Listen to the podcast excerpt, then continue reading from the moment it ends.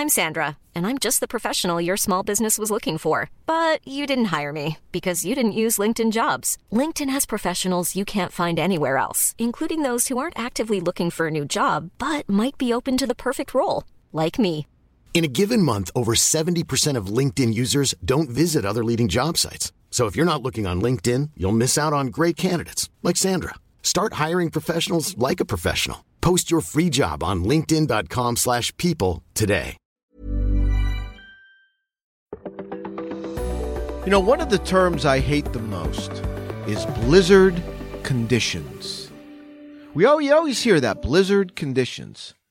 Well, take the word conditions out, and that's what we're going to have tonight across the Plains States a full fledged blizzard. You're listening to Weather Insider on Thursday, January 14th, episode 489. I'm meteorologist Bernie Rayno. It's a blizzard. Thursday night into Friday. Uh, the area, western Minnesota, uh, western Iowa, all the way down in the northwestern parts of Missouri. Not that there's going to be a ton of snow. In fact, most of these areas will get under six inches. But the combination of that snow and the wind, that's what's going to be driving things. Now, the, the blizzard criteria is you have to have visibility by snow or blowing snow of a quarter mile or less for three straight hours. And during that three hour period of time, you have to have a, a, wind gusts, sustained winds or gust of at least 40 miles per hour. Those criteria will be met um, later uh, Thursday night into Friday. I think it's east of Minneapolis. I think Omaha can get into this as well. Um, and then it's all because of what? An upper level low. That's going to be moving uh, between uh, Omaha and Des Moines, and then it moves just south of Chicago on Friday. Then it weakens.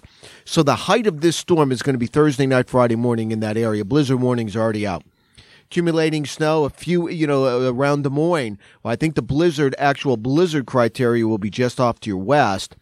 Even Moines, you're going to get three or four inches of snow. I think a solid four to eight in Minneapolis. You know what? Duluth, three to six. There may be a little band off to your south that gets a little more than that.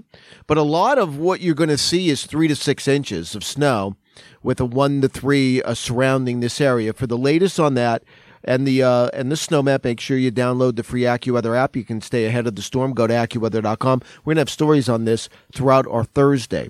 All right. Then that upper low starts to lift out. It pushes the cold air south, and then we get storm number two along this cold front.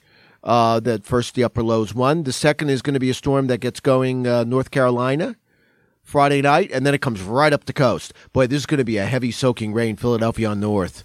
Uh, a five five to six hour period of some rain and some wind.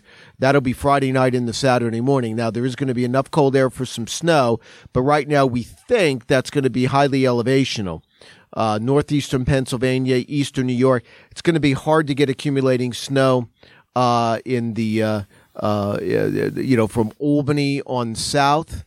Um, it's just going to be a little hard to do that because of lower elevations. But certainly in the mountains, there's going to be several inches of snow. Berkshires, the Green and White Mountains, also the Adirondacks. I think you're going to do quite well with this. Then behind this storm, it's colder. Now, it's not, as we've been talking about all week, this is not an Arctic air mass. It's cold air mass. It gets you back to normal.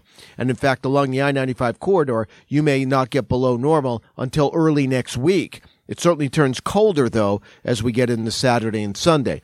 Now, really quickly for next week, colder air will stay across the northern Rockies and northern plains. There will be shots of colder air, colder air, not Arctic, but colder air coming into the Northeast and the Midwest. I think mid to late next week is where you've got to be uh, concerned about some snow and ice coming toward the Midwest. A storm will be coming out of the Southwest. By the way, that same storm will produce a fierce Santa Ana in California next week, Southern California. Monday night into Tuesday, a fierce Santa Ana. Then that comes out late next week, and we're going to have to watch that for the possibility of some snow and ice.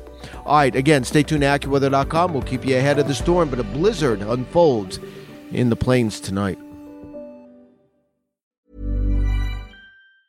Planning for your next trip? Elevate your travel style with Quince. Quince has all the jet setting essentials you'll want for your next getaway, like European linen, premium luggage options, buttery soft Italian leather bags, and so much more. And it's all priced at 50 to 80% less than similar brands. Plus, Quince only works with factories that use safe and ethical manufacturing practices. Pack your bags with high-quality essentials you'll be wearing for vacations to come with Quince. Go to quince.com slash trip for free shipping and 365-day returns.